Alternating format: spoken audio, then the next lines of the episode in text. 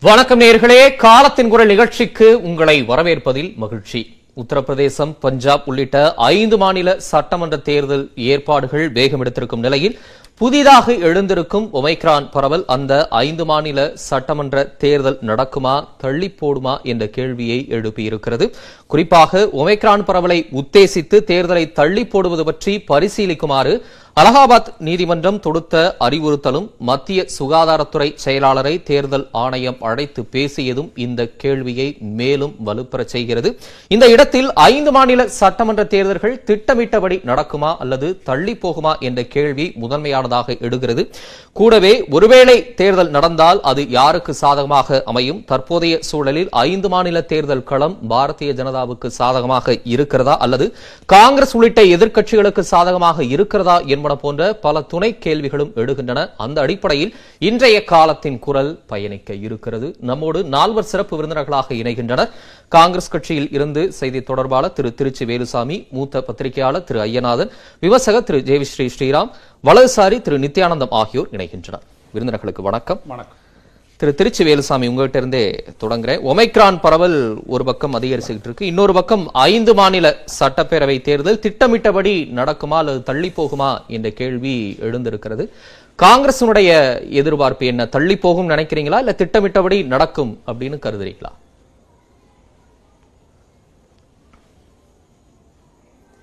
எதை தின்றால் பித்தம் தீரும் என்கின்ற நிலையில்தான் ஆட்சியாளர்கள் இருக்கிறார்கள். நாட்டில் இருக்கக்கூடிய யதார்த்த நிலை மக்கள் மத்தியில் கடும் அதிருப்தி இருக்கிற நேரத்தில் ஒமைக்ரான் என்பது அவர்களுக்கு கிடைத்த ஒரு வரமாக அவர் நினைத்து இதை தள்ளி போடுவதற்கான வாய்ப்பு அதிகம் இருப்பதைத்தான் அந்த நீதிமன்றத்தினுடைய தீர்ப்பு தேர்தல் அதிகாரி அழைத்து பேசியது சுகாதாரத்துறை அமைச்சகம் சொல்லி இருக்கிற எல்லாம் நம்ம அதை நோக்கித்தான் போகிறது. ஆகவே இதை அவர்கள் பயன்படுத்தி கொண்டு தேர்தலை தள்ளி போடுவதற்கான வாய்ப்பு தான் அதிகம் என்றுதான் நான் நினைக்கிறேன். இல்ல இப்ப அலகாபாத் நீதிமன்றம் அறிவுறுத்தல் கொடுத்திருக்கிறாங்க. ஒமேக்ரான் பரவல் அதிகரிச்சுக்கிட்டு இருக்கு இப்ப தமிழ்நாட்டிலேயே வந்து சமூக பரவலாயிருச்சு அப்படின்னு அமைச்சர் சொல்லக்கூடிய நிலை இருக்கு. பல மாநிலங்கள்ல தொடர்ச்சியா அந்த எண்ணிக்கை அதிகரிக்கிறத நம்ம பாக்குறோம்ல அப்ப இந்த கொரோனா சூழலையும் மக்கள் அதிக அளவுல கூடுவாங்க. அதையெல்லாம் மக்களுடைய அந்த உயிரை நம்ம வந்து ரொம்ப சாதாரணமா எடுத்துக்கிறோமா? அதை நம்ம கவனத்துல வச்சுக்கிட்டு இந்த தேர்தலை தள்ளி போட்டால் என்ன? உண்மையிலேயே அது ஒரு சூழலா இருக்கக்கூடிய வாய்ப்பு இருக்குல்ல. ஏன் அதை வந்து நம்ம சந்தேக பார்வையோட அணுகணும்? இல்ல நீங்களும் நானும் வேணா அதை நினைப்போம். ஆட்சியாளர்கள் கடந்த காலத்தில் நினைக்கல. இதை விட மோசமான ஒரு சூழ்நிலை இருக்கிற போதே இந்த பிஜேபி ஆட்சி தேர்தலை பீகாரிலே நடத்தியது. ஏன் ஒரு பெரிய லட்சக்கணக்கான பேர் கூடிய அந்த விழாவையே கூட அவர்கள் ஒத்தி போடவில்லை. கொரோனா உச்சத்தில் இருக்கிற போதே.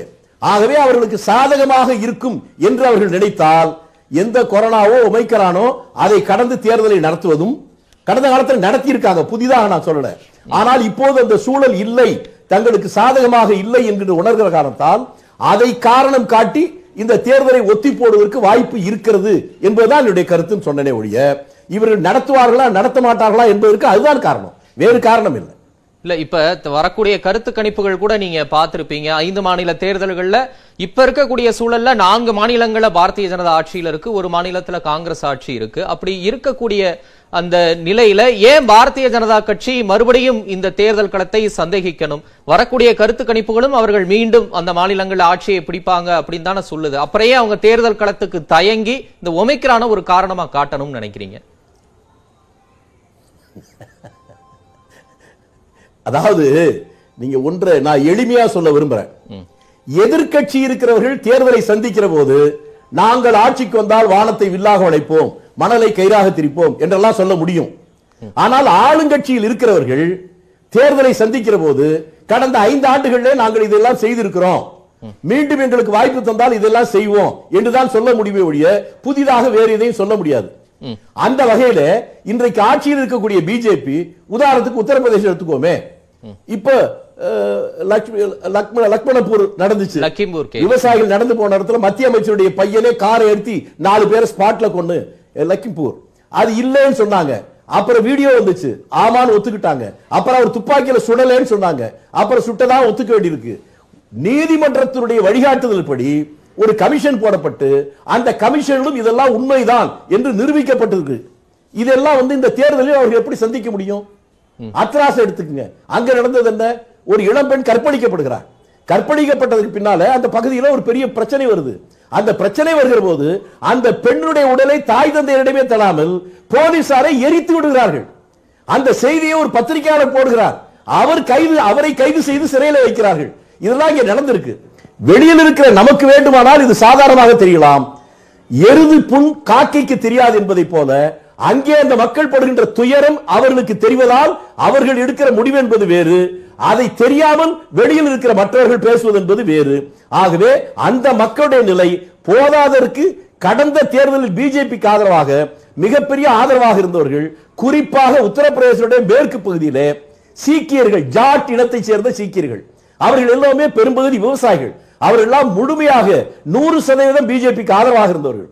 ஆனால் இப்போது டெல்லியிலே நடந்த அந்த பிரம்மாண்டமான அந்த போராட்டத்திற்கு பின்னாலே அவர்கள் எதிர்மறையாக மாறி இருக்கிறார்கள் இதெல்லாம் அந்த ஊபியினுடைய தேர்தல் முடிவுதான் பாரதிய ஜனதா கட்சியுடைய எதிர்காலத்தை நிர்ணயிக்கும் என்பது வெளிப்படையான உண்மை.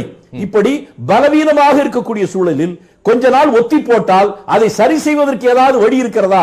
என்றுதான் பிஜேபி மட்டுமல்ல அந்த இடத்துல எந்த கட்சி இருந்தாலும் அப்படித்தான் யோசிப்பார்கள்.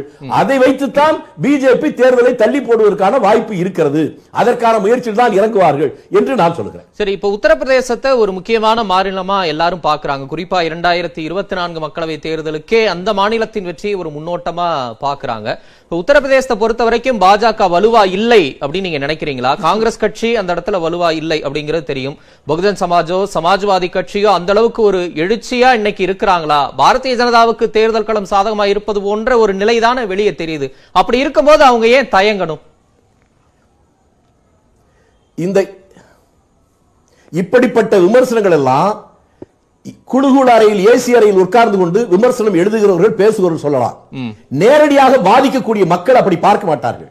தேர்தல்ல முதல் தேர்தல்ல ஒரு இடத்துல வந்தவன் அடுத்த தேர்தலில் அப்படித்தான் இருப்பார் என்பது. தமிழ்நாட்டே அதுக்கு உதாரணம் இருக்கு. ஆயிரத்தி தொள்ளாயிரத்தி தொண்ணூத்தி ஒன்னு தேர்தல்ல அதிமுக வெற்றி பெறுகிறது. திமுக ஒரே ஒரு இடத்தில் தான் ஜெயித்தது. ஆனால் அடுத்த ஐந்து ஆண்டுகள்ல ஒரு இடத்தில் வென்ற திமுக ஆட்சியை பிடிக்கிறது. ஆளுங்கட்சியா இருந்த அதிமுக வெறும் நான்கு இடங்களை பிடிக்கிறது. அடுத்த தேர்தல் வருகிறது. நான்கு இடங்களை பிடித்த அதிமுக ஆட்சியை பிடிக்கிறது. ஆகவே ஒரு முதல் தேர்தலில் குறைவாக வெற்றி பெற்றவர்கள் தான் பின்னாலும் அப்படித்தான் இருப்பார்கள் என்பதெல்லாம் ஜனநாயகத்தில் இல்ல. ஒரே ஒரு நாள் இருபத்தி நான்கு மணி நேரம் போதும். அந்த தேர்தலையே மாற்றி போடுகின்ற பல சம்பவங்கள் நடக்கக்கூடும். இன்றைக்கு உத்தரப்பிரதேசத்தில் ஏன் உள்ளாட்சி தேர்தல் இருந்தது அந்த உள்ளாட்சி தேர்தல் நடக்கிற போது ஒரு பட்டியலின பெண் தன்னுடைய மனுவை தாக்கல் செய்ய போகிறார். அவரை கூடாது என்று மறிக்கிறார்கள். மீறி போகிறார். அவருடைய சேரையெல்லாம் உருவிய காட்சி எல்லாம் சமூக ஊடகங்களிலே வந்திருக்கிறது. இதெல்லாம் வந்து உங்களுக்கு எங்களுக்கும் ஒரு சினிமாவை பார்ப்பதை போல பார்ப்போம். அது நேரடியாக பாதிக்கப்பட்ட மக்கள் அவர்கள் என்ன முடிவெடுப்பார்கள்? அதை பாருங்கள். ஆகவே ஜனநாயகத்தினுடைய சிறப்பு என்பது இவன் தான் பெரிய கட்சி இவன் தான் பெரிய தலைவர் இவன் சாதாரணமானவர் என்பதெல்லாம் இல்லை.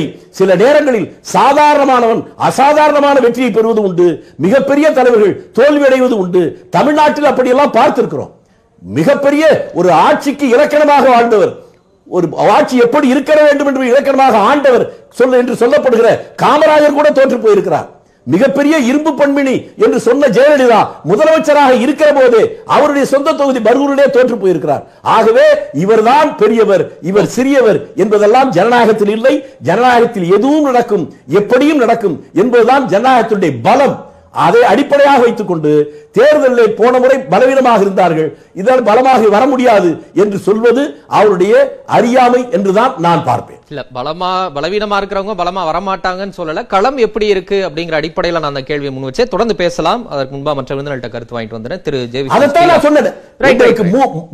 மூன்று சம்பவங்களை சொல்லி இருக்கிறேன் அந்த மூன்று சம்பவங்கள் போதும் நினைக்கிறேன். சரி தொடர்ந்து பேசலாம். திரு. ஜேவிசி ஸ்ரீராம். தேர்தல் களம் பாரதிய ஜனதாவுக்கு சாதகமாக இல்லை அப்படின்ற ஒரு மதிப்பீடு முன்வைக்கப்படுது. அப்படித்தான் பார்க்கணுமா? நான் வந்து கருத்து கணிப்பு கண்டக்ட் பண்ற டீம்ல இருக்கிறதுனால நான் சொல்றேன் நானு. உத்தரப்பிரதேசத்துல கண்டிப்பாக பாரதிய ஜனதா கட்சி மீண்டும் ஆட்சி அமைக்கிறது. அது வந்து எவ்வளவு ஜெயிக்க போறாங்கிறது தான் கேள்விக்குறி. அது கேண்டிடேட் அனௌன்ஸ் பண்ணதுக்கு அப்புறம் தான் தெரியும் உத்தரகாண்ட்ல கண்டிப்பாக ஒரு கடும் போட்டி நிலவுகிறது. அந்த கடும் போட்டியில ஏன்னா சென்ற முறை ஐம்பத்தி ஏழு இடங்கள்ல பாரதிய ஜனதா கட்சி வென்றாங்க எழுபது இடத்துல.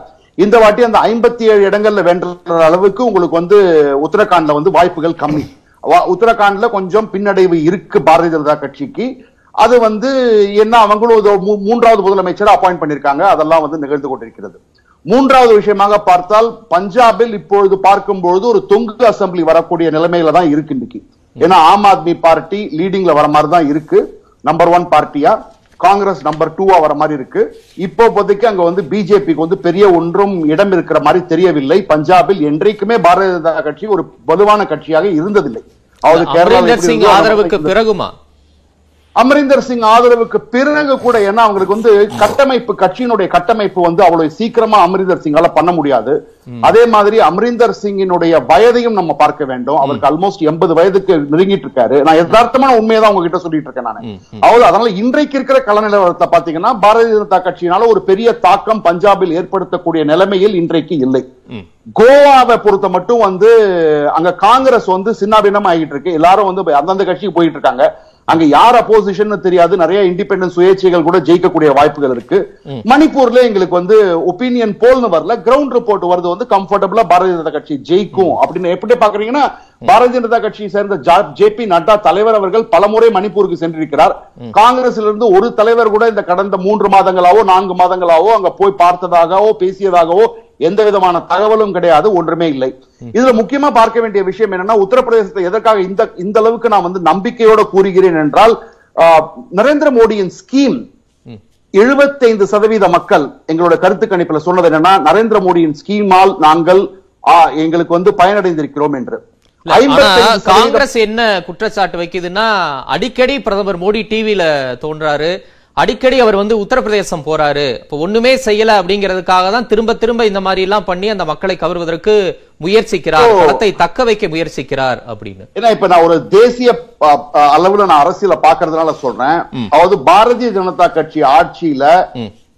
உத்தரப்பிரதேசத்துல நான் இப்ப உங்ககிட்ட சொன்ன உத்தரகாண்ட்ல உங்களுக்கு வந்து வேற மாதிரி போய்கிட்டு இருக்குன்னு சொல்றேன். உத்தரப்பிரதேசத்துல பாத்தீங்கன்னா இன்றைக்கு சட்டம் ஒழுங்குங்கிறது வந்து என்ன சொல்லுவாங்கன்னா வந்து அகிலேஷ் யாதவ் வந்து முலாயம் சிங் யாதவை விட நல்லா இருந்ததும்பாங்க. ம். அவங்க என்ன சொல்றாங்க மாயாவதி இருக்கும்போது அகிலேஷ் யாதவை விட மாயாவதியோட சட்டம் ஒழுங்கு நல்லா இருந்தும்பாங்க இன்றைக்கு என்ன சொல்லுவாங்கன்னா யோகி ஆதித்யநாத்தை விட இது வரைக்கும் நாங்க சட்டம் ஒழுங்கு பிரச்சனையை பார்த்ததே கிடையாதும்பாங்க.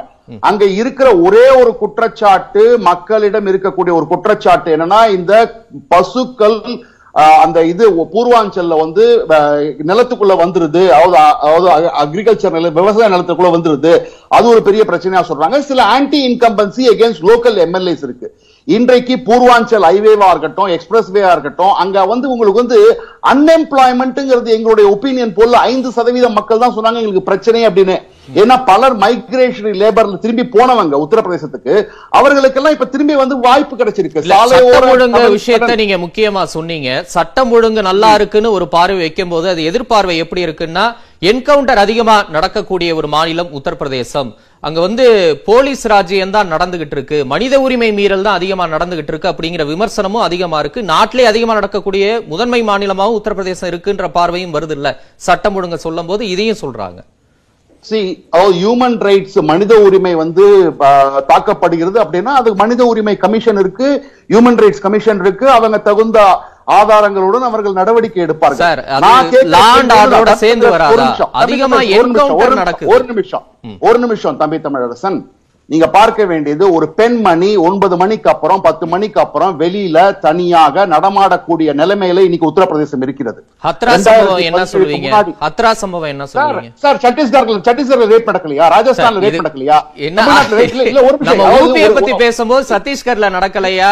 இல்ல ஜார்க்கண்ட்ல. நடக்கலையா? இங்க நடக்கலையா. அப்படின்றீங்க. நீங்க இங்க என்ன நடந்துச்சுன்னு தமிழரசன், கேட்கும் போது தம்பி நான் ஒரு பெரிய. உதாரணம் சொல்றேன்.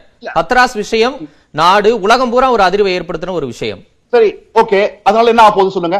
அத்தராசு என்ன நடந்தது தவறு நான் ஒத்துக்கிறேன். என்ன? அத்தராசு நடந்த- ஒரு என்ன நடக்க போகுது என்ன நடக்க போகுது? காங்கிரஸ்காரங்க அதை வந்து மூடி பெருசாக்கினாங்க. அதனால காங்கிரஸ்காரங்க எவ்வளவு ஜெயிக்க போறாங்க? சார் அது உத்தரப்பிரதேச காங்கிரஸ் ஊதி பெருசாக்குதோ இல்லையோ இல்ல அது கிடையாது சார். அது ரொம்ப தவறான ஒரு விஷயம் தானே. அத வந்து விஷயம் நான் சொல்றேன். நல்லா எடுக்கிறாங்க நடவடிக்கை எடுக்கிறாங்க. அதனால என்ன ஆக போகுது? அப்படியும் பாஜக ஜெயிக்க போகுது அப்படின்னா அதை விட்டுறலாமா ராஜஸ்தான்ல கர்ப்பழிப்பு நடக்கிற இடத்துல நீங்க போக மாட்டீங்க. நேற்றைக்கு என்ன நடந்தது? அப்படிலாம் கிடையாது சார். எங்க நடந்தாலும் தவறுதான். ராஜஸ்தான்ல நடந்தாலும் தவறுதான். டெல்லியில ஒரு நடந்தாலும் தவறுதான். ஒரு திரு ஸ்ரீராம் மடைமாற்ற. வேண்டாம். திரு ஒண்ணு மடைமாற்ற வேண்டாம். நம்ம. விவாதம் பத்தி மட்டும் இருந்ததுனால நான் அந்த கேள்வியை நேற்றைக்கு- கேட்டேன். நேற்றைக்கு நேற்றைக்கு என்ன நடந்ததுன்னு கேக்குறேன் நான். காங்கிரஸ்ல பிரியங்கா காந்தி வட்ரா வந்து ரேலி கண்டக்ட் பண்றாங்க. அந்த இடத்துல என்ஐஎஸ்யூ யூ ஒர்க்கர்ஸ் வந்து அங்க இருக்கிற சிறு பெண்களிடம் தவற நடந்துக்கிறாங்க தவறுதான் சார் தவறுதான் அது நிச்சயம் கண்டிக்கப்பட. வேண்டியது அதுல மாற்று கருத்தே கிடையாது அப்ப ஒரு தவறு இன்னொரு தவறுக்கு. சரிசமம் ஆயிரும் அது. ஈக்குவல் ஆயிரும் அப்படின்னு பேசலாமா. தவறு தவறு அதாவது தவறு நடந்ததை நானும் கண்டிக்கிறேன். அதாவது எங்கே கர்ப்பழிப்போ எங்கே பெண்கள் மீது அட்டூழியமான விஷயங்கள் நடக்கிறதோ கண்டிக்கிறேன்னு சொன்னதோட நீங்க நிறுத்தி இருந்தீங்கன்னா பரவாயில்ல. அதனால என்ன பாஜக தோத்துற போதா காங்கிரஸ் ஜெயிக்கிற. போதா நீங்க இது கண்டிக்கக்கூடிய விஷயமா மாறுது. அது அதற்கு- நான் டிஃபெண்ட் பண்றதுக்கு எனக்கு வழி இதை கொடுக்கணும்ல டைம் ஒரு நிமிஷம். நான் எதற்காக சொன்னேன் டிஃபெண்ட் பண்றதுக்கு டைம் கொடுக்கணும்ல? ஏன்னா என்றைக்கு அந்த விஷயம் நடக்கிறதோ உத்தரப்பிரதேசத்துல அதே இட அதே சமயத்துல ராஜஸ்தான்லயும் நடக்குது சத்தீஸ்கர்லயும் நடக்கிறது. அத வந்து ஊடகங்கள் பெருசாக்கல. இல்ல இல்ல அப்படி எல்லாம் சொல்லாதீங்க சார். அது பேசிக்கிட்டு தான் எங்க நடந்தாலும் தவறுதான். நீங்க ஊபிய சொல்லும் போது நான் ஊபி உதாரணத்தை சொன்னேன். நம்ம ராஜஸ்தான் தேர்தல் விஷயம் களம் வரும்போது பேசுவோம். நீங்க சொல்லுங்க. இல்ல அப்படி கிடையாது. அன்றைக்கு ராகுல் காந்தியோ பிரியங்கா காந்தியோ அங்க இழைக்கப்பட்ட அங்க இழைக்கப்பட்ட பெண்களுக்கு இழைக்கப்பட்ட துன்பத்துக்காக அவர்கள் சென்றிருந்த சென்றிருந்தார்களா? செல்லவில்லை. ஏனென்றால் இங்கே அதை ஒரு அரசியல் ஆக்க வேண்டும். எப்படியாவது உத்தரப்பிரதேசத்தில் பாரதிய ஜனதா கட்சியை தோற்கடிக்க வேண்டும். என்று மல்லுக்கட்டி நின்று கொண்டிருக்கிறார்கள். ஆனால் உத்தரப்பிரதேச மக்கள் உறுதியாக இருக்கிறார்கள். இச்சமயம் இரண்டாயிரத்தி இருபத்தி இரண்டு தேர்தலில் இன்று நீங்கள் எழுதி வைத்துக் கொள்ளுங்கள். திரு யோகி ஆதித்யநாத்தின் பாரதிய ஜனதா கட்சியும் உத்தரப்பிரதேசத்தில் மீண்டும் ஆட்சியை அமைக்கிறது. காங்கிரஸ் என்ன செய்தாலும் பத்து இடங்களுக்கு மேல் வருவதற்கான வாய்ப்புகளே கிடையாது. நானே பத்தே ஜாஸ்தி கொடுக்கிறேன். ஆறு இடத்துக்கு மேல ஒரு இடத்துக்கு வரது கூட வாய்ப்பு கிடையாது. அதுதான் யதார்த்த நிலைமை கள நிலைமை இன்றைய நிலைமை. சரி தொடர்ந்து பேசலாம் திரு ஐயநாதன். தள்ளி போகக்கூடும் அப்படின்ற செய்திகள்லாம் வருது. இந்த செய்தி கசிந்ததா இத கசிய விடப்பட்டதா எப்படி பாக்குறீங்க என்ன அடிப்படையில இப்படியான செய்திகள் வர்றதா அதுதான் மூணு நாளைக்கு முன்னாடி நான் வந்துட்டு நான் படிக்கிற அந்த ஆங்கில பத்திரிகையில வந்துட்டு அலகாபாத் உயர்நீதிமன்றத்தினுடைய ஒரு நீதிபதி. ஜஸ்டிஸ் சேகர் யாதவ் அவரு கேட்டுக்கொண்டதை வந்துட்டு ஏன் தலைப்பு செய்திக்கு வருது? அப்படின்னா தெர் ஆர் அப்சர்வேஷன் இப்படியெல்லாம் இருக்கு பார்த்துக்கங்க. உயர்ந்ததுனா தானே உலகம் இருக்கும். அதுக்கப்புறம் தானே தேர்தல் எல்லாம் அப்படின்ட்டு அவர் சொன்னது வந்துட்டு அப்படின்னம்னா it is a concern of a judge ஆனா அதுவே வந்துட்டு தேர்தல் ஆணையம் இந்த நாட்டினுடைய தேர்தல் ஆணையம்ன்ற சொல்லக்கூடிய ஒரு தனித்த அமைப்பு முடிவெடுக்கிறதுக்கான ஒரு அடிப்படையை ஏற்படுத்துமா அப்படின்னா யோசிச்சு பார்த்தோம் அப்படின்னம்னா அப்படி இருக்கிறதுக்கான வாய்ப்பு இல்லை. பொதுவாக அந்த தேர்தல் ப்ராசஸை பொறுத்த வரைக்கும் தேர்தல் ஆணையம் என்ன நட என்ன நினைக்கும்? மக்கள் வந்துட்டு சுதந்திரமாக வந்துட்டு வாக்களிக்கக்கூடிய அளவிற்கு இப்போ போன தேர்தல்லே நீங்கள் பார்த்தீங்க அப்படின்னம்னா தள்ளி நிற்கிறதுக்கான அந்த ரவுண்டெல்லாம் போட்டு போட்டு இந்த மாதிரி ஒட்டி நிற்காத தள்ளி தள்ளி நிற்கிறதுக்கானதெல்லாம் போட்டு எல்லாம் பண்ணியிருந்தாங்க. ஸோ அது தேர்தல் ஆணையம் செய்கிறது ஒன்று அந்த அளவுக்கு இப்போ என்ன அப்படின்னம்னா திரு மோடி அவர்களும் இந்திய ஒன்றிய அரசும் அவங்களுடைய அந்த குடும்ப நலம் மற்றும் சுகாதாரத்துறை அமைச்சகம் என்ன சொல்லுது அப்படின்னம்னா ஒரு கோடியே நாற்பத்தோரு நூற்றி நாற்பத்தோரு கோடி மக்களுக்கு நாங்கள் வந்துட்டு ஊசியை போட்டுட்டோம். அதனால் நம்ம வந்துட்டு ஒரு சேஃப் ஜோன் தான் ஜோனில் தான் இருக்கிறோம். நம்ம ஒன்றும் பயப்பட வேணாம். இதுதான் கடைசியாக திரு மோடி அவர்கள் சொன்ன வார்த்தை. பிரதமர் மோடி சொன்னது என்னன்னா பயப்பட வேணாம். இப்படியெல்லாம் சொல்லிட்டு கடைசியில் வந்துட்டு இந்த தேர்தல் வந்துட்டு நடத்தலாமா? இதனால் இது தள்ளி போவோமா அப்படின்னு ஒரு விவாதம் இந்த நாட்டில் நடக்குது அப்படின்னம்னா இது ஒரு தூண்டப்பட்ட விவாதமாகவே நான் கருதுகிறேன். என்ன அடிப்படை? என்ன காரணம் அப்படின்னு கேட்டீங்கன்னா இப்போ இந்த மக்கள் வந்துட்டு கூடுறத பத்தி தான் சொன்னாங்க. கூடுனா பரவும் அப்படிதான் சொல்றாங்க. எல்லாருக்கும் தான் ஊசி போட்டிருக்கோமே. நூத்தி நாற்பத்தோரு கோடி ஊசி போட்டோம். அப்புறம் வந்துட்டு இப்ப மறுபடியும் மூணாம் தேதி மூணாவது தேதியில இருந்துட்டு என்ன பண்ண போறோம்? பதினஞ்சு டு பதினெட்டு வயது உடையவர்களுக்கு ஊசி போட போறோம். அதுக்கப்புறம் என்ன பண்ண போறோம்? இன்னும் ஒரு பூஸ்டர் டோசஸை வந்துட்டு தொண்ணூறு நாட்கள் கழிஞ்ச ரெண்டு ஊசியும் போட்டவங்க தொண்ணூறு நாட்கள் ஆனவங்களுக்கு பூஸ்டரை போட போகிறோம் பூஸ்டர் என்னது? ஏற்கனவே போட்ட ஊசியை மறுபடியும் போடுறதுக்கு பேர் பூஸ்டரு போட போகிறோம் அப்படின்னு சொல்லிட்டு அந்த ப்ராசஸ் போய்கிட்டே இருக்குது. அதனால் இப்போ இந்த ஓமைக்ரான் ஓமைக்ரான் இவங்க சொல்லும் பொழுது பார்த்தீங்கன்னா இரநூறு இருந்தது இன்னைக்கு பார்த்தீங்கன்னா ஐநூற்றி எழுபத்தெட்டு இப்போ as on time five seventy eight இவ்வளவுதான். இதை வச்சுக்கிட்டு ஒரு அச்சுறுத்தல் இது அப்படியே பரவிவிடும் அப்படி இப்படிலாம் சொல்லிக்கிட்டே இவங்க நிறுத்துறாங்கன்னா இந்த தேர்தல் ஏதாவது ஒரு விடயத்தில் தேர்தல் ஆணையத்தால் தள்ளி போடப்படுகிறது என்றால் அது அரசியலாக இருக்குமே தவிர யதார்த்தமாக இருக்க முடியாது. நீதிமன்றம் கொடுத்திருக்க சார். ஒமிக்ரான்ங்கிறது மறந்துட்டீங்களா அது ஒரு புது வேரியன்ட் முன்னாடி கொரோனா இருந்தது டெல்டான்னு ஒரு புது வேரியன்ட் வந்தது. இன்னைக்கு ஒமைக்ரான் வந்து அதிக அளவு பரவக்கூடிய ஒரு தன்மை வாய்ந்தது. ஆபத்தா கூட இருக்கலாம் அப்படின்னு சிலர் எச்சரிக்கிறாங்கல்ல. நீதிமன்றம் சொல்லி இருக்கு தேர்தல் பொதுக்கூட்டங்கள் பேரணிகளுக்கு உடனடியாக தடை விதிக்க வேண்டும். உத்தரப்பிரதேச மாநில சட்டமன்ற தேர்தலை அடுத்த சில மாதங்களுக்கு தள்ளி வைக்க வேண்டும். அறிவுறுத்தல் கொடுக்கறாங்க அதான் சொல்ல வரேன் நான். நீதிமன்றம் தானே சொல்லுது? வரேன், அதான் சொல்ல வரேன். மோடி அரசு சொல்லுது இருங்க ஐயா. அதாவது இதுக்கு போனோம் அப்படின்னம்னா ஜஸ்டிஸ் ரவீந்திரன் எழுதின புத்தகத்தை வந்துட்டு சொல்லணும். ஒரு ஒரு நீதிபதிக்கும் பின்னாடியும் ஒரு சமூக பொருளாதார அரசியல் கண்ணோட்டம் அப்படின்றது இருக்கத்தான் செய்யும். அவர் வெளியிட்டிருக்கிறது அவருடைய அவருடைய பார்வை. நான் அதான் முதல்லயே சொல்லிட்டேன். அதை வந்து கன்சிடர் பண்ணுங்க அப்படின்னு தான் சொல்லிட்டு அவரே சொல்றாரு. ஜஸ்டிஸ் சேகர் யாதவ் சொல்றது என்னன்னா கன்சிடர் இட் அப்படின்னு சொல்றாரு. கன்சிடர் பண்ணிருக்காங்க நான் சொல்ல வரேன். இந்த நாட்டுல கூட்டம் கூடாத இடம்ன்றது எது சார் நீங்க கூட்டம் கூட கூடாது அப்படி நீங்க சொன்னீங்கன்னா மார்க்கெட்டை மூடணும். அதுதான் நம்ம நாட்டுல போன அந்த மார்ச் இருபத்தி நாலாம் தேதி இரவுல இருந்து நம்ம பண்ணது. கம்ப்ளீட் லாக்டவுன் அப்படி நீங்க பண்ணி இந்த பொருளாதாரத்தை சதைச்சாதான் உங்களுக்கு இது பரவாது அப்படின்னு சொல்லிட்டு பண்ணீங்க. ஆனா கரெக்டா அது வந்துட்டு ஒரு இருபத்தொன்பது நாள் முப்பது நாள் முடிச்சிடறதுக்கு பிற்பாடு மே மாதம் இறுதியில இருந்து அது உயர ஆரம்பிச்சது. எப்ப? When this country was in complete lockdown March இருபத்தி நாலாம் தேதியில இருந்துட்டு அது தொடர்ந்து இந்த இருபத்தி ஒன்பது நாட்கள் அப்படின்னு பிரதமர் மோடி சொல்லிட்டு போட்டதுக்கு அது முடியும் போது இது ஏற ஆரம்பிச்சது கிராஃப் அப்ப என்ன அப்படின்னம்னா இன்னும் ஒரு விளக்கத்தை வந்துட்டு இந்த நாட்டினுடைய மருத்துவ அறிவியலோ அல்லது இந்த நாட்டினுடைய ஐசிஎம்ஆரோ கொடுக்கவே இல்லை. அதாவது இது நிறைய மக்கள் நிரம்பிய ஒரு நாடு. இதுல தேர்தலில் தான் வந்து நீங்க கூடணுன்றது இல்லை. புரியுதுங்களா? சந்தைக்கு வந்தாலே போதும் பஸ் ஸ்டாண்டுக்கு வந்தாலே போதும் பேருந்தில் ஏறினாலே போதும் மெட்ரோவில் ஏறினாலே போதும். நம்ம ஒரு சின்ன இடத்துலயே அதிகமான மக்கள் வாழக்கூடிய புழங்கக்கூடிய ஒரு பொருளாதாரம் இது ஒரு சமூகம் இது. அதனால இதுல எல்லாம் என்ன அப்படின்னம்னா திஸ் இஸ் த இதுதான் பேராயுதம். எது நீங்க சொல்லி பேராயுதம்னு இன்னைக்கு நீங்க போட்டுட்டு இருக்கிறீங்க? தடுப்பூசி தடுப்பூசி. அப்புறம் தான் பேராயுதத்தை தான் போட்டு எல்லாருக்கிட்டையும் போட்டாச்சு இல்ல இருந்தாலும் திரிபுகள் மாறிக்கிட்டே இருக்குல்ல. ஒமைக்ரான்ங்கிறது சொல்ல வரேன். திரிபு. திருப்புகள் எங்க இருந்து வருது இப்ப இது வரைக்கும் வந்து ஐநூத்தி எழுபத்தெட்டு யாருக்கிட்ட வந்துருது வெளிநாட்டுல இருந்து வந்துச்சு. அப்ப வெளிநாட்டுல இருந்து வரவங்களை எல்லாரையும் தானே ஸ்கிரீன் பண்ணணும்? செலக்டிவா நாங்க வந்துட்டு டெஸ்ட் பண்ணுவோம் அப்படின்னு சொல்லிட்டு இந்திரா காந்தி இன்டர்நேஷனல் ஏர்போர்ட்டுக்கு வந்து இறங்கக்கூடிய பேசஞ்சர்ஸ் வந்துட்டு ரேண்டம்லி வி வில் செக்னு ஏன் சொல்லுது இந்த அரசு? அப்ப அரசியல் காரணங்களை தவிர எதுவும் கிடையாதுன்றீங்களா தள்ளி சொல்ல? வரேன்னா இது வல்ல வழி அப்படின்ற என்ன அரசியல் காரணம் நினைக்கிறீங்க? அரசியல் காரணம் என்ன அப்படின்னம்னா இப்ப இவங்க சொல்ற மாதிரிலாம் இல்ல பாரதிய ஜனதாவுக்கு உத்தரப்பிரதேசத்துல ஒரு அடி விழுந்தது அப்படின்னம்னா தோல்வியை சந்திச்சாங்கன்னா அவங்களுடைய அரசியல் எதிர்காலம் கருப்பாயிடும். விருப்பமா கணிப்பா அது? இல்ல இல்ல இல்ல இல்ல. என் விருப்பம் எல்லாம் அப்புறம் இருக்கட்டும். அது சேஷாத்ரிக்கு அவர். ஸ்ரீதர் ஸ்ரீராம் பேசும்போது நீங்க அதை கேட்கல எனக்கு மட்டும் கேக்குறீங்க. எல்லாருக்கும் பின்னாடி ஒரு எல்லாருக்கும் பின்னாடி ஒரு ஒரு விருப்பம் இருக்கும். என்னதான் அவரு அவருக்கு ஒரு விருப்பம் இருந்ததுனால எனக்கு ஒரு விருப்பம் இருக்கும். என்னது எனது நாட்டை சார்ந்த விருப்பமா இருக்குது? கட்சியை சார்ந்த விருப்பம் கிடையாது. சரி நீங்க உறுதியா சொன்னீங்க சார். உறுதியா சொல்லலாம். அடி விழுகும்னு உறுதியா சொன்னீங்க இல்ல இல்ல ஏன் சொன்னேன் அப்படின்னம்னா இந்த நாட்டுல வந்துட்டு செலக்டிவா தான் வருது. மோடியை கோபேக் மோடி அப்படின்னு காசில சொல்லி அந்த ஆர்ப்பாட்டம் நடந்ததை நீங்க பாத்தீங்களா இல்லையா? சோஷியல் மீடியால பார்த்தோம். மெயின் ஸ்ட்ரீம் மீடியால பார்க்கல. இல்ல ரெண்டாவது விஷயம் சார் இப்ப இது வந்துட்டு நண்பர் ஸ்ரீராம்காகவே நான் சொல்றேன்.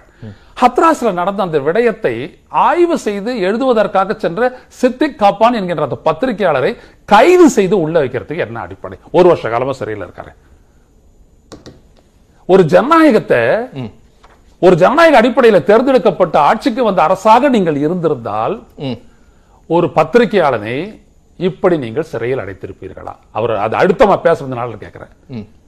அது எப்படியாப்பட்ட மர்டர் அது எப்படி நடந்துச்சு எப்படி எடுத்து போய் கொடுத்துனாங்க யாரை காப்பாத்துறதுக்கு இதை செஞ்சீங்க?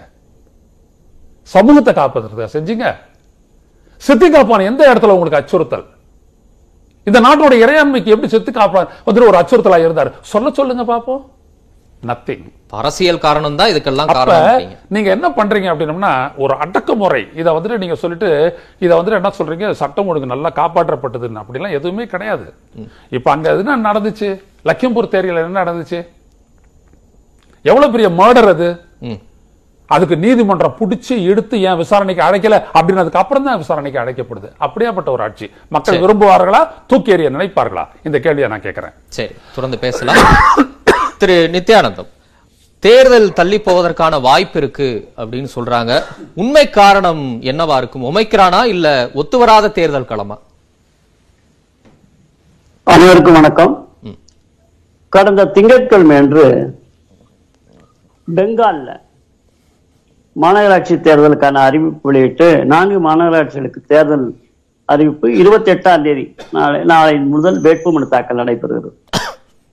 ஆக இந்தியா முழுவதும் இந்த ஒமிக்ரான் பரவும் என்ற ஆபத்து சொல்லப்படுகிறது அறிவுறுத்தப்படுகிறது பாதுகாக்க வேண்டும் என்று சொல்லப்படுகிறது. அப்படி இருந்தும் தேர்தல் என்பது மேற்கு வங்கத்திலே தொடங்கிவிட்டது. மாநகராட்சி தேர்தலுக்கு தேதி அறிவித்து வேட்புமனு தாக்கல் தேதியும் அறிவித்து விட்டார்கள். தேர்தல் தேதியும் அறிவித்து விட்டார்கள். எனவே தேர்தல் தள்ளி போகும் என்று சந்தேகப்படுவதற்கு இடம் இருப்பதாக நான் கருதவில்லை. இன்றைக்கு கூட தில்லி மாநகரிலே கூடியிருக்கின்றார்கள். தேர்தல் அலுவலர் மற்றும் உள்துறையை சார்ந்த செயலாளர்கள் அரசு அதிகாரிகள் எல்லாம் சந்தித்து நீதிமன்றம் சொன்ன விடயங்கள் குறித்து பேசியிருக்கின்றார்கள்.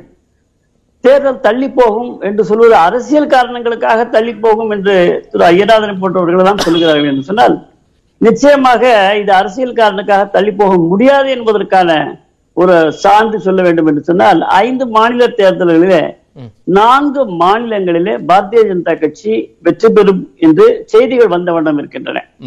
உத்தரப்பிரதேஷ் உள்பட உங்களுக்கு பாரதிய ஜனதா கட்சி வலுவாக இருக்கிறது வெற்றி பெறுவதற்கான வாய்ப்பு பிரகாசமாக இருக்கிறது என்பதாகத்தான் சொல்லுகிறார்கள். பஞ்சாபிலே குழப்பம் நீடிக்கிறது. பஞ்சாபிலே மூன்று கட்சி அமரிந்தர் சிங் கட்சி எஸ்ஏடி கட்சி பிஜேபி இந்த மூன்றும் ஒன்று சேர்ந்து ஒரே தேர்தல் அறிக்கையாக வெளியிடுவதாக இன்றைக்கு அறிவித்திருக்கின்றார்கள்.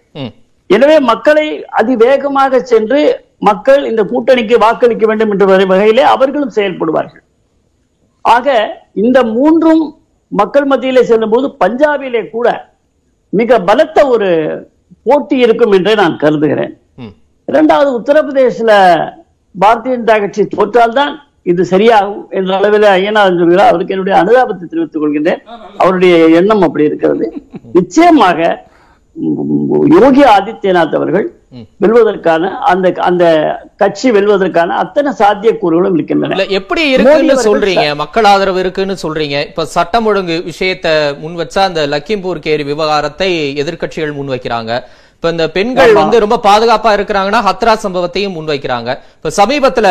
சுகாதாரத்துறை இன்னைக்கு வெளியிட்டு இருக்கக்கூடிய பட்டியல்ல நாட்டின் பத்தொன்பது பெரிய மாநிலங்கள்ல உத்தரப்பிரதேசம் கடைசி இடத்துல இருக்கு. சுகாதாரத்துறை முதலிடம் கேரளா இரண்டாவது இடம் தமிழ்நாடு. உத்தரப்பிரதேசம் கடைசி ஆண்டிலும் கடைசி போன ஆண்டிலையும் கடைசி இடத்துல தான் இருந்தது. இப்போ அங்கே ஒரு நல்லாட்சி நடக்கிறது நாட்டின் ஒரு முன்னுதாரண ஆட்சி நடக்கிறது அப்படின்னு சொன்னா இன்னைக்கு வந்திருக்க பட்டியலில் சுகாதாரத்துறையில கடைசியில இருக்கு. பல விஷயங்கள் ரொம்ப எதிர்மறையாகவும் எடுத்து வைக்கிறாங்கல்ல. அப்ப களம் பாஜகவுக்கு சாதகமா இருக்கு அப்படின்னு சொன்னா எப்படி நம்ப முடியும்? சுகாதாரத்துறை என்று நீங்கள் சொன்னீர்கள் சார் இன்றைக்கு சமீபத்தில் அனைவரும் அச்சப்படுவதற்கான ஒரு பேனிக் என்று சொல்கிறோம் அச்சப்படுவது இந்த கொரோனா மட்டும்தான். இந்த கொரோனாவிலே கேரளாவும் மகாராஷ்டிராவும் தான் முதன்மையாக இருந்தது என்பதை நாம் அறிவோம். டெல்லி அதுக்கு அடுத்தது எவ்வளவு? டெஸ்ட் எடுக்கிறாங்க அப்படிங்கிற விகிதம் இருக்கு. நான் வந்து மத்திய அரசு நித்தி ஆயோக் வெளியிட்ட இன்னைக்கு அறிக்கையை சொல்றேன். சுகாதாரத்துறையில. நாட்டின் பத்தொன்பது பெரிய மாநிலங்களில் உத்தரப்பிரதேசம் இந்த. வருஷமும் கடைசி இடம் போன வருஷமும் கடைசி இடம். அப்ப நல்லாட்சி நடக்கிறது மக்கள் விரும்பக்கூடிய ஆட்சினா அது நித்தி ஆயோக்ல வெளிப்பட்டிருக்கலாமேன்னு கேக்குறேன் இறப்பு எத்தனை இருக்கிறது நோய் எத்தனை பரவி இருக்கிறது அந்த அந்த மாநிலத்திலே உள்ள மக்கள் தொகை எவ்வளவு இருக்கிறது என்பதையெல்லாம் பார்த்து நாம் சொன்னால் பரவாயில்லை. இருபத்தி நாலு கோடி உள்ள மாநிலம் அது. ரெண்டே முக்கால் கோடி இருக்கக்கூடிய கேரளத்துல டாப் மோஸ்டா இருந்து இருக்கிறது சொன்னால் இன்றைக்கு உத்தரப்பிரதேசத்துல பதினெட்டாவது தப்பா சொல்லிட்டாங்கன்னு சொல்றீங்களா? அதெல்லாம் நான் சொல்ல வரலைங்க. அங்கே இறப்பு எண்ணிக்கை என்பது நமக்கு தெரியும் இறப்பு கொரோனா மட்டும் கிடையாது. ஒட்டுமொத்த சுகாதாரத்துறையும். சேர்த்து சொல்றாங்க. சுகாதார கட்டமைப்பு சொல்றாங்க. வெறும் கொரோனா மட்டும் கிடையாது சுகாதாரம். சுகாதாரம் தமிழகத்தில் நாம் நம்முடைய மருத்துவம் என்பது இந்தியாவிலேயே தமிழகத்தில் தான் மிகச் சிறந்ததாக இருக்கிறது என்பதாக நாம் சொல்லிக் கொண்டிருக்கிறோம் அந்த அளவிற்கு உத்தரப்பிரதேசம் இல்லை என்பது ஊரறிந்த உண்மை. இனிமேல் தான் அதை அவர்கள் செய்து கொண்டிருக்கிறார்கள் இந்த நிலைக்கு உத்தரப்பிரதேசம் இருக்கிறது என்று சொன்னால் பாரதிய ஐந்து ஆண்டுகள் மட்டுமே காரணம் அல்ல அதுக்கு முன்னரும் காரணம் என்பதை நாம் புரிந்து கொள்ள வேண்டும். இரண்டாவது என்கவுண்டர் என்று சொன்னீர்கள். சட்டம் ஒழுங்கு என்று வரும்பொழுது வேறு மாநிலத்தில் ஒப்பிடுவதற்கு நீங்கள் அனுமதிப்பதே கிடையாது. நான் உத்தரப்பிரதேசை மட்டுமே சொல்லுகிறேன். உத்தரப்பிரதேசத்தில் என்கவுண்டர் அதிகமாக இருக்கிறது என்று சொன்னால் இதற்கு முன்னால் அங்கே எவ்வளவு ரபடித்தனம் நடந்திருக்கிறது எவ்வளவு கொலை கொள்ளைகள் நடந்திருக்கிறது அவற்றையெல்லாம் மடக்குவதற்கு வேறு வழி இல்லாமல் என்கவுண்டர் நடந்திருக்கிறது என்று முதலமைச்சரே ஒப்புக்கொள்கிறார். அப்படித்தான் நடைபெறும் என்று சொல்கிறார். இதை முதலமைச்சரே ஒப்புக்கொள்வது எவ்வளவு பெரிய தவறு தெரியுமா? அத ஒரு பொது வெளியில நீங்க சொல்றது எவ்வளவு பெரிய தவறு தெரியுமா? என்கவுண்டருக்கு என்ன அர்த்தம் அப்படின்னு தெரியுமா உங்களுக்கு? தற்செயலா நடக்கிறது. திட்டமிட்டு பண்றதுக்கு பேர் என்கவுண்டர் கிடையாது. நான் வேற மாநிலத்துக்கு போகல. வே- என்ன பேச விடுங்க. வேற மாநிலத்துக்கு போனாலும் விட மாட்டீங்க. சார் நீங்க தவறா சொல்றீங்க சார். அப்ப குறுக்கிடாம வேற என்ன செய்வாங்க? தவறு அல்ல சித்திக் அவர்கள் கைது செய்யப்பட்டார்கள் என்று இப்படிதான் சொன்னாங்க. நான் என்ன கேக்குறேன்? இங்க ஒண்ணுமே இல்லைங்க. ஒரு சமூக ஊடகத்துல எழுதுறதுக்காக எந்தவித தவறும் கிடையாதுன்னு நீதிமன்றமே சொல்லி இருக்கிறது குண்டர் தடை சட்டத்திலோ அல்லது எந்த விதத்திலும் கைது செய்வதற்கு முகாந்திரம் இல்லை என்று நீதிமன்றம் சொல்லி இருக்கிறது அப்படிப்பட்ட ஆட்சி இங்கே நடக்கின்ற போது ஐயனாரை போன்றவர்கள் வாயை மூடிக்கொண்டு மௌனமாக இருந்தார்களே கண்ணிருந்தும் வாயிருந்தும் காட்டமான வார்த்தையெல்லாம் பயன்படுத்த வேண்டாம். சொல்லுங்க? மூடிக்கிட்டு இல்ல. இல்ல இல்ல. மூடிக்கிட்டு இல்லையா எப்பொழுதும் விழிப்போடு இருக்கிறதுனால தான் நாங்க கரெக்டா கேள்வி கேட்டா உங்களால பதில் சொல்ல முடியல. ஒரு பத்திரிகையாளனை தூக்கி ஏன் உள்ள வச்சீங்க? அந்த கேள்விக்கு பதில் சொல்லுங்க ஐயா. நித்யானந்தம் அவர்களே ஒரே ஒரு. கேள்விக்கு பதில் சொல்லுங்க.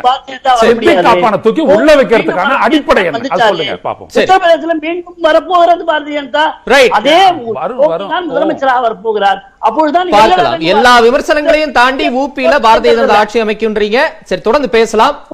ரைட் ரைட் தொடர்ந்து பேசலாம். ஒரு சிறிய இடைவெளிக்கு பிறகு காலத்தின் குரல் தொடரும். காலத்தின் குரல் தொடர்கிறது திரு திருச்சி வேலுசாமி என்ன விமர்சனங்கள் வைத்தாலும் ரொம்ப முக்கிய மாநிலமா கருதப்படுகிற உத்தரப்பிரதேசம் உள்ளிட்ட எல்லா மாநிலங்களையும் பாஜக ஆதரவு தளம் தான் இருக்கு. குறிப்பா உத்தரப்பிரதேசத்தில் நிச்சயம் பாஜக வெற்றி பெறக்கூடிய களம் தான் இருக்கு அப்படின்ற கருத்துகள் முன்வைக்கப்படுது. உங்க பதில்.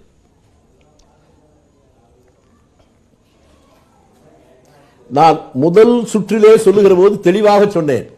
ஒரு தேர்தல் வருகிற போது எதிர்கட்சியில் இருக்கிறவர்கள் நாங்கள் ஆட்சிக்கு வந்தால் இதை செய்வோம் அதை செய்வோம் என்று எதை வேண்டுமானாலும் பேசலாம். ஆனால் ஆளுங்கட்சி மக்களை சந்திக்கிற போது அவர்களுக்கு சில எல்லைகள் இருக்கிறது. நாங்கள் கடந்த ஐந்து ஆண்டுகளில் இதை செய்திருக்கிறோம். மீண்டும் எங்களுக்கு வாய்ப்பு தந்தால் இதெல்லாம் செய்வோம் என்றுதான் சொல்ல முடியும். அதை போல உத்தரப்பிரதேசத்தில் கடந்த ஐந்து ஆண்டுகளில் இவர் செய்தது என்ன? அதற்குத்தான் நான் துவக்கத்திலே பல செய்திகளை சொன்னேன். அதுக்கு அவங்க பதில் சொல்லல. சமீபத்தில் நம்முடைய ஐயநாதன் தெளிவாக ஒரு விஷயத்தை சொன்னார். சமீபத்தில் இப்பொழுது ரெண்டு மூன்று நாட்களுக்குள்ளாக வாரணாசிக்கு காசிக்கு நம்முடைய பிரதமர் போகிற போது பிரதமரும் அந்த முதலமைச்சர் யோகி ஆதித்யநாத் வருகிற போது அந்த மக்களே கிளர்ந்தெழுந்து அவர்களை எதிர்த்து கோஷமிட்டதை சமூக ஊடகங்களில் பார்த்துட்டோம். மற்ற நீங்க மீடியாக்கள் நீங்க தடுத்து நிறுத்த முடிஞ்சாலும் அது மக்களுக்கு போய் சேர்ந்துருச்சு. அது மீண்டும் மீண்டும் இவர்கள் சொல்வது நாங்கள் கருத்து கணிப்பு கருத்து கணிப்பு என்று சொல்கிறார்கள். நான் அவர்களுக்கு ரெண்டு செய்தியை மட்டும் சொல்லுகிறேன். நான் தமிழ்நாட்டில் ஒரு செய்தியை சொல்றேன். ஆயிரத்தி தொள்ளாயிரத்தி எழுபத்தி ஒன்னு தேர்தல். அந்த தேர்தலில் தமிழ்நாட்டில் இருக்கக்கூடிய அத்தனை கருத்து கணிப்புகளும் மீண்டும் காமராஜர் தான் முதலமைச்சர் ஆவார். காமராஜரும் ராஜாஜியும் சேர்ந்து வந்து விட்டார்கள். உறுதியாக மிகப்பெரிய வெற்றி பெறப் போகிறது என்றுதான் எழுதினார்கள். ஒரு கருத்து கணிப்பு கூட காமராஜர் தோற்பார் காங்கிரஸ் தோற்கும் திமுக ஜெயிக்கும் என்று சொல்லல. ஆனால் தமிழ்நாட்டுடைய வரலாற்றிலே இல்லாத அளவுக்கு ஒரு பிரம்மாண்டமான வெற்றி திமுகவுக்கு நூத்தி எண்பத்தி மூன்று இடங்களில் ஜெயிச்சது. இது தமிழ்நாட்டில். அதே போல தேசிய அளவில் ஒரு உதாரணம் சொன்னா எழுபத்தி ஏழு எமர்ஜென்சி முடிஞ்ச உடனே தேர்தல் வந்துச்சு. அந்த தேர்தல் வருகிற போது காங்கிரஸ் தோற்கும் இந்திரா காந்தி தோற்பார் என்று ஏதாவது ஒரு கருத்து கணிப்பு இந்தியாவில் யாராவது எழுதியதுண்டா? ஆனால் தோற்றது. இல்ல, 40, யாரும் 50 எதிர்பார்க்காத வருடங்களுக்கு வகையிலே முன்னால் நடந்த உதாரணங்களை இப்ப. நம்ம கருத்து சரியா? என்பது நாற்பது வருஷத்துக்கு முன்னாலே எங்க அப்பா இப்போ எங்க அப்பா தான். நாற்பது வருஷத்துக்கு முன்னாடி எங்க அம்மா இப்போ எங்க அம்மா தான் சார், களம் மாறிடுச்சு, சார். அன்றைக்கு எப்படி பொய்யானதோ அதை போலதான் சொல்றேன். நான் ஒண்ணு கேட்கிறேன் கருத்து நான் திருப்பி சொல்றேன். அதான் அதான் சொல்ல வர்றேன். என்னுடைய மனைவி யாருக்கு ஓட்டு போட போறான்னு எனக்கு தெரியல. நான் கேட்கிறேன் நண்பர் ஸ்ரீராம. உங்க குடும்ப உறுப்பினர்கள் இவருக்கு தான் ஓட்டு போடுவாங்க. உங்களால சொல்ல முடியுமா? பக்கத்து வீட்டுக்காரர் போல சொல்ல முடியுமா? இங்க உட்கார்ந்துகிட்டே உத்தரப்பிரதேசத்துல இதுதான் கணக்கு மத்திய பிரதேசத்துல இதுதான் கணக்கு என்பது மக்களை நாம் ஏமாற்றவில்லை நம்மை நாமே ஏமாற்றிக் கொள்கிறோம். காலங்கள் மாறிவிட்டது. தேர்தலுக்கு ஓட்டு போடுகிற போது லைன்ல நிக்கிற போது கடைசியில நிக்கிற போது நினைக்கிறான் பத்து இடங்களை தாண்டி முன்னால போக இல்ல, நினைக்கிறான் திரு ஸ்ரீராம் வந்து கருத்து கணிப்புகளை. எடுக்கக்கூடியவர் அந்த அமைப்பை. சார்ந்தவர். அதனால அவர் அந்த மாதிரி கருத்தை சொன்னாரு. இன்னொன்னு கடந்த சில மாதங்களாவே உத்தரப்பிரதேசத்துக்கு வளர்ச்சி அதனால தான் அவர்கிட்ட சொல்றேன். ரைட் மோடி நிறைய கொடுத்துட்டு இருக்காரு. நான் சில இது மட்டும் சொல்றேன். ஆசியாவிலேயே தான் நான் சொல்றேன். அதனால் தான் நான் சொல்லுகிறேன். உங்கள் வீட்டில் இருக்கிற குடும்ப குடும்ப உறுப்பினர்கள் யாருக்கு ஓட்டு போடான்னு சொல்ல முடியல. பக்கத்து வீட்டுக்காரர் யாருக்கு ஓட்டு போடான்னு சொல்ல முடியல. ஏத்த வீட்டுக்காரர் யாருக்கு ஓட்டு போட முடியாதுன்னு சொல்லல ஒரு உத்தரப்பிரதேச மாநிலம் முழுக்க இப்படித்தான் ஓட்டு போடுகிறார்கள் என்று சொல்வது என்பது நீங்கள் சாமர்த்தியமாக காட்டில் கம்பு சுத்துகிறீர்கள் என்பதுதான். அது கருத்து கணிப்பு அப்புறம் தேர்தல் இருக்கு ஸ்ரீராம் சொன்னாங்களே இந்த கட்சிக்கு இத்தனை எம்எல்ஏ இந்த கட்சிக்கு இந்த எம்பி சொல்லிட்டு போயிடலாமே தேர்தலே வேணாமே கருத்து கணிப்பு என்பது எப்போதாவது ஒரு முறை அது குருட்டு போன விட்டத்துல பாஞ்ச மாதிரி வரும் அதற்குத்தான் இந்த உதாரணத்தை இல்ல, தமிழ்நாட்டுல களம் எப்படி. இருக்குன்னு ஓரளவு நம்மளால. கணிக்க முடியல இப்ப பல விஷயங்களை பிரதமர் அங்க செஞ்சுக்கிட்டு இருக்காரு ஆசியாவிலேயே பெரிய விமான. நிலையம் பூர்வாஞ்சல் விரைவுச்சாலை திட்டம் காசி விஸ்வநாதர் கோயில் புனரமைப்பு. கங்கா தான் திட்டம். காசி உதாரணம் காசி முதலமைச்சரும் பிரதமரும் வர்ற போது மக்கள் கிளர்ந்தெழுந்து எதிர்த்து கோஷமிட்டதை பார்த்தீர்களா இல்லையா? இல்ல வேண்டாம் வீடியோ அனுப்புறேன். இதுதான் இங்க இருக்கிற கலை நிலவரம். ஓகே. அது யதார்த்தம் அப்படி இருக்கிற போது நீங்கள் கற்பனையில் கற்பனை விற்பனை செய்ய முடியாது. நடைமுறை வேறு. பிராக்டிகல் வேற. நீங்க என்ன கேக்குறேன்னா இந்த ஆட்சியில் இன்னைக்கு யாராவது விவசாயி நிம்மதியா இருக்கானா? வியாபாரி நிம்மதியா இருக்கானா?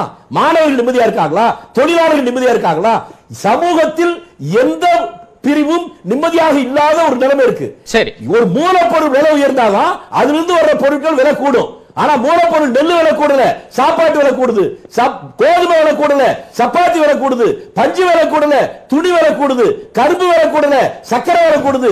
இதெல்லாம் நிர்வகிக்க வேண்டிய ஆட்சி இதிலே தவறு செய்துவிட்டு. நாங்கள் தான் ஜெயிப்போம் நாங்கள் தான் ஜெயிப்போம் சொல்லிக் கொண்டிருப்பது உத்தரப்பிரதேச வாக்காளர்களை நீங்கள் அவமானப்படுத்துகிறீர்கள். சரி திரு ஸ்ரீராம் களம் வேற கற்பனை வேற. நம்ம கற்பனையில தான் அதிகமா பேசிட்டு இருக்கிறோமா? சார் தம்பி தமிழரசனும் சொல்றேன் அவரு காங்கிரஸ் தலைவர்களும் சொல்றேன். அவங்க வந்து ஒரு இன்ட்ராஸ்பெக்ஷன் பண்ணி காங்கிரஸ்காரர்கள் ஏன் நாம் இப்படி உத்தரப்பிரதேசத்தில் விழுந்து கொண்டிருக்கிறோம்?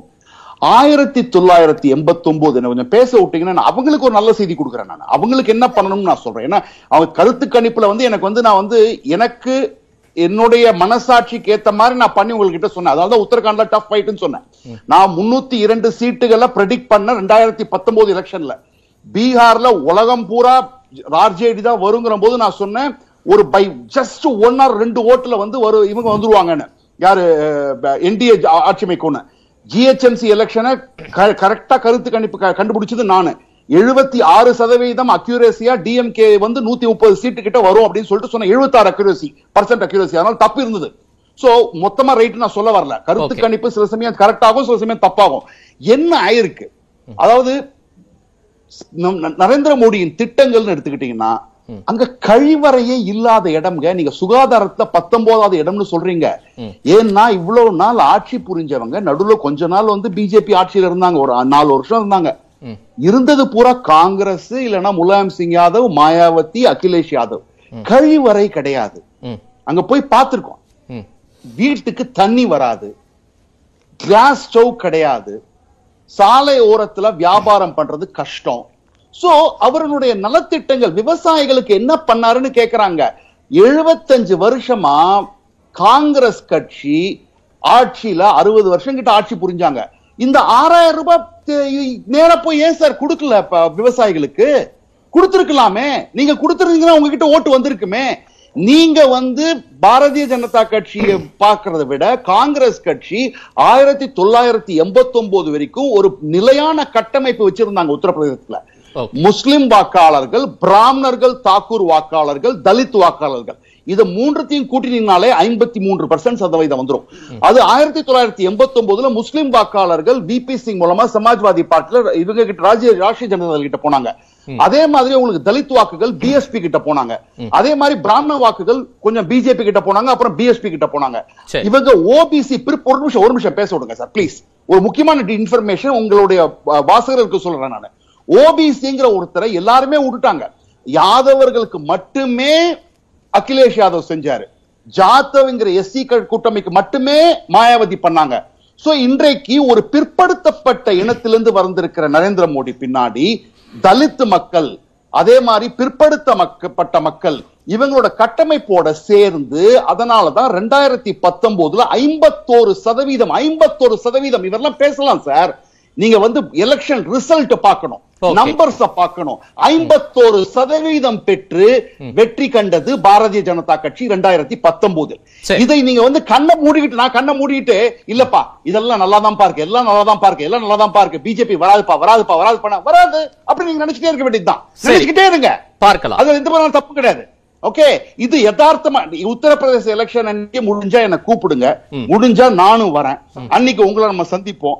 அதே காங்கிரஸ் கட்சியினுடைய தலைவர் அவரையும் கூப்பிடுங்க. அன்றைக்கு சந்திப்போம். ஓகே நான். தோல்வி என்னுடைய ப்ரெடிக்ஷன் தப்பா இருந்துச்சுன்னா நான் பகிரங்கமா மன்னிப்பு கேட்கிறேன். ஓகே நான் இந்த கரெக்டா வந்துருச்சு. நான் இப்போ கூட சீட்டு சொல்லல. உத்தரப்பிரதேசத்துல பாரதிய ஜனதா கட்சியை தோற்கடிக்க முடியாதுங்க. சரி. பார்க்கலாம். பார்க்கலாம். களம் என்ன பதில் சொல்லுதுன்னு ஒரு சிறிய இடைவேளைக்கு பிறகு காலத்தின் குரல் தொடர் காலத்தின் குரல் தொடர்கிறது. திரு ஐயநாதன் ஊபியில நிச்சயமா நீங்க சொல்ற கணிப்பெல்லாம் நடக்காது அப்படிங்கிற கருத்தை சொல்றாரு. கணிப்புன்றது என்னங்க? கருத்தை அறியறது தானே. கருத்து எங்கேருந்து உருவாகும்? ஒரு அரசு நல்லது செஞ்சிருந்தா அதனுடைய ரிஃப்ளெக்ஷன் தானே இது. என்ன நல்லது செஞ்சிருக்குது? ஒரு உதாரணத்துக்கு சொல்றேன். திரு ஸ்ரீராம் அவர்கள் பல விடயங்களை குறிப்பிட்டார். எப்படி ஜாதி அந்த சோஷியல் இன்ஜினியரிங் எல்லாம் நீங்க பண்ணதெல்லாம் ஒண்ணும் கிடையாது பிஜேபி நீங்க என்ன ஐ மீன் பிஜேபி பண்ணதெல்லாம் ஒண்ணும் இல்லை. இன்னைக்கு என்ன பண்றாங்க? டு பிராமின்ஸ் பிராமணர்களை வந்துட்டு சார் எஸ்பியும் பிஎஸ்பியும் பண்ணதான் இப்ப பண்ணிருக்காங்க அவர்கிட்ட சொல்லிட்டுங்க ஓகே ஓகே நான் சொல்றேன் ஓகே ஓகே okay? அவருக்கான நேரம் அதாவது சொல்லுங்க. மறைச்சிருவாங்க மறைச்சிரு மறைச்சிருவாங்க சரி. சரி, சரி, சொல்லட்டும். நேரம் கிடக்கிறோம், திரு ஸ்ரீராம். Right, right, June. மாசம் எஸ்பி பண்ணாங்க ஜூலை மாசம் பிஎஸ்பி சரி, சரி, சரி, சரி. தொடருங்க, தொடருங்க, கட்டுற- ஐயனார். கதை கட்டுற வேலை தான் இவளுக்கு வந்துட்டு வர வர வர நான் கதை கதை கட்டுவாங்க. இல்ல திரு ஸ்ரீராம் திரு ஸ்ரீராம் நேரம்? கிடக்கிறோம் அவர் முடிச்சிட்டு இல்ல இருங்க இல்ல கதை கதை கட்ட சரிங்க அவர் கருத்து அவர் சொல்லட்டும் அப்படிலாம் சொல்ல அவர் வேண்டாம் கருத்து அப்படிலாம் சொல்ல வேண்டாம் திரு ஸ்ரீராம் கிடையாது. வேண்டாம். அதாவது எங்க வர நான் சொல்றேன். கருத்து பார்ட்டி ஜூன் மாசம் ஆரம்பிச்சது. நீங்க கருத்து கணிப்பு எடுக்கிற ஒரு அமைப்பு. ஆரம்பிச்சது. இங்க இருக்கக்கூடியது நான் சொல்லக்கூடிய செய்தி உத்தரப்பிரதேசத்திலிருந்து வந்திருக்கக்கூடிய இன்றைக்கு வந்திருக்கக்கூடிய? செய்தி. பேசியதை. கேட்டுக்கொண்டு பதில் சொல்லுங்கள். உங்ககிட்ட பதில் இருக்குன்னா ஸ்ரீராம். நேரம் இல்ல. கொஞ்சம் அமைதியா இருங்க அவருக்கான. நேரம். இன்னைக்கு காத்தால வந்த செய்தி. பிராமணர்களை வந்துட்டு தங்களுடைய பக்கத்துக்கு கொண்டு வர ம். அதன் மூலம் வெற்றியை உறுதி செய்ய ஒரு தனி குழுவையே அமைச்சிருக்கிறாங்க. அதுல யார் யாரெல்லாம் இருக்கிறாங்க அப்படின்னு பாத்தீங்கன்னா the committee comprises Rajya Sabha chief whip Shiva Pratap Shukla party leader Abhijat Mishra former national secretary and Gujarat MP Rambhai மோ மொகாரியா டாக்டர் மகேஷ் சர்மா இவங்களோட வந்துட்டு அஜய் மிஸ்ரா தேரி. யாரு? லக்கிம்பூர் கேரி புகழ். அவரெல்லாம் சேர்த்து இவங்க பண்ணியிருக்கிறாங்க. ஏன் அப்படின்னம்னா The move is being considered significant as the Brahmin community forms 17% of the voter base in Uttar Pradesh. Sources said BJP wanted to send across the message that it had worked relentlessly for the welfare of the Brahmin community. இது வெற்றி முகத்தில் இருக்கிற கட்சி செய்யக்கூடிய வேலையாது எல்லாருக்கும் மாதிரி நாலு page advertisement கொடுக்குறீங்களா பல படன்னு பேப்பர்ல இன்னைக்கு கூட ஒரு பேஜ் அட்வர்டைஸ்மெண்ட் உள்ள வந்திருந்தது ஏன் இவ்வளவு அட்வர்டைஸ்மெண்ட் எல்லாம் கொடுக்குறாங்க எடப்பாடி பழனிசாமி மாதிரி உங்ககிட்ட தான் மக்கள் கிட்ட ஆதரவுக்கு நிறைய செஞ்சுட்டீங்களே அப்ப ஏன் உங்களுக்கு வருது? 51% பர்சன்ட் இன்னைக்கு. உங்களுடைய கருத்து கணிப்பு என்ன சொல்லுது? 41% பர்சன்ட் அப்போ பத்து பர்சன்ட் நீங்க எங்கேயா இருந்தீங்க ஏதோ மார்க்கெட் எடுத்து தொலைச்சிட்டீங்களா? சரி. எதுக்கு இந்த ஜாதி வயசு சோசியல் இன்ஜினியரிங் போறீங்களா? எதுக்கு இந்த கமிட்டி நிறைவு கருத்தை எடுத்துக்கிறேன். அப்படின்னம்னா தோல்வி பயத்தில் திக்குமுக்காடி கொண்டிருக்கிறது பாஜக. எனவே சாதியை நாடுகிறது. நன்றி நன்றி. திரு நித்யானந்தம் நிறைவா? இல்ல உண்மையை மறைச்சிருக்காங்க. இல்ல திரு ஸ்ரீராம் நேரம் இல்ல நேரம் இல்ல இல்ல இல்ல வேண்டாம் வேண்டாம். திரு நித்யானந்தம் நிறைவா? திரு நித்யானந்தம் நிறைவா? நித்யானந்தம் சார் உங்ககிட்ட இல்ல. இல்ல நேரம் இல்ல. திரு ஸ்ரீராம் செய்திக்கு வழிவிடணும். இன்னொரு தளத்துல நிச்சயமா வாதிப்போம். திரு நித்யானந்தம். ஒரு இல்ல அது- தப்பான செய்தி சொல்லிருக்காருங்க அவரு. அது எப்படி நான் சொல்ல முடியும்? நித்யானந்தம். தப்பான செய்தி இல்ல. செய்தியை தப்புன்னு சொல்லாதீங்க. உங்களுக்கு தெரியலன்னு நான் சொல்ற சொல்லுங்க. செய்தி- சரி, நீங்க. சொல்ற ஒரு ஒரு பாய் தான் சொன்னீங்க. என்ன சொல்ல விடுறீங்களா? The Samajwadi party will begin its Brahmin conferences on the end sir அது ஓகே சார். அது நீங்க சொல்லிட்டீங்க. தொடக்கத்துல. நேரம் இல்ல. திரு ஸ்ரீராம் திரு நித்யானந்தம் நீங்க நிறைவு கருத்து ஆட்சி வழிவிடணும் திரு. நித்யானந்தம் நீங்க பேசுங்க. நீங்க பேசுங்க திரு நித்யானந்தம் நீங்க பேசுங்க? சரி திரு திரு ஐயனார். கொஞ்சம் என்ன பேச விடுங்க.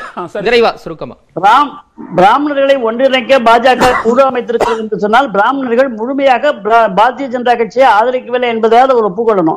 அவங்க மாயாவதி பக்கமும் முலாயம் சிங் பக்கமும் இருந்தாங்க அப்படிங்கறத ஒத்துக்கணும்.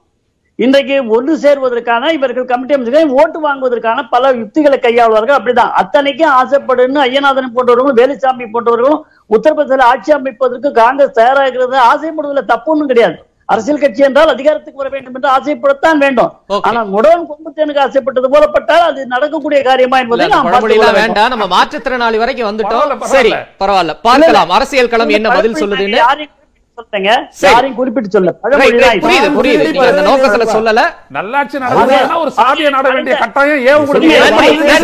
கருத்துக்களை பகிர்ந்த விருந்தினர்கள் அனைவருக்கும் நன்றி.